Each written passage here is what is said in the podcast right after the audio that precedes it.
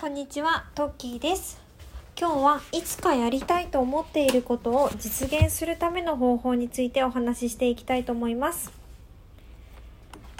それは植松勉さんと有名いう有名な方から学んだ方法なんですけども植松さんはいずれ本を書きたいなと思っていたそうです。それを友人に話してみたところじゃあ書いてみたらと言われたそうです。えー、っと驚いた植松さんはあ確かにって思ったそうですね。その方がおっしゃるのは本を書きたいと思っているのにどうして書かないんだ？ということだったそうです。もう書き始めればいいじゃないか。確かにそうですよね。いずれ本が書きたいと思っていて出版社さんから本を書いてくださいって言われるタイミングを待つのではなくてもうこういう本が書きたいって書いてしまう。そしたら本を作る方法っていろいろありますよね。自費出版だったりもそうだしアマゾンの方何かでも書けるのかな？自分で作って書ける方出版できる方法があるんですよね。確か。アマゾンだったからちょっと記憶あやふやで申し訳ないんですけども。こう本を書きたい人が実際にそうやって行動されているのも聞いたことがあります。あるいは本を書きたいと思ったらまず無名の人の本ってなかなか売れないので自分自身が有名になる必要があると思います。それは何か功績を残して有名になることもそうだし自分から自分はこういう人間ですこういうことを知っていますよとかこういう情報を提供できますよっていうのを発信して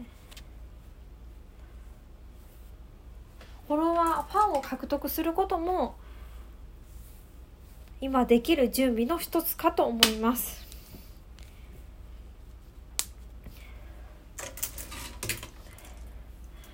こういずれ誰かみたいに有名になりたいと思っていて何も行動してなかったらないつになっても有名になることはできないですよね。まず自分から自分はこういう人間だ。こういうことを価値を提供できるよっていうのを、まあ、世間に知らせる。まあ、最も簡単なツールが SNS だと思うんですよね。自分で自分をプロデュースして PR することができると思うんですよね。だから何かやりたいと思ったらもう始めてみた見ちゃえばいい。そうしたらやりたいことっていうのはどんどん近づく近づくというか夢がどんどん近づいてくるよっていううん、お話で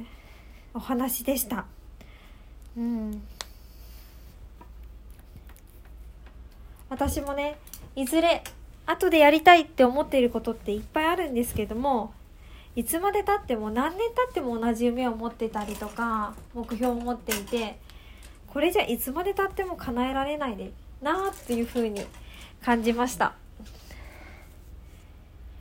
私はこう英語を話したい話せる人材になりたいと思っていたにもかかわらず自分自身が行動してなくていつまでたっても変わらない英語スキルのままいたんですね。でこのままじゃどうしようもならないってことで結局毎日勉強するようになったんですけどもとりあえずまあやってみて合わないっていうこともあると思うのでやってみる。っていうのが一番いいのかなっていうふうに思っています今回の植松さんのお話から学んだことはやりたいことがあるならなぜやらないんだ今できることをやってみようっていう話でしたこの話がどなたかの参考になると嬉しいです今日は聞いてくださりありがとうございました。ではまた。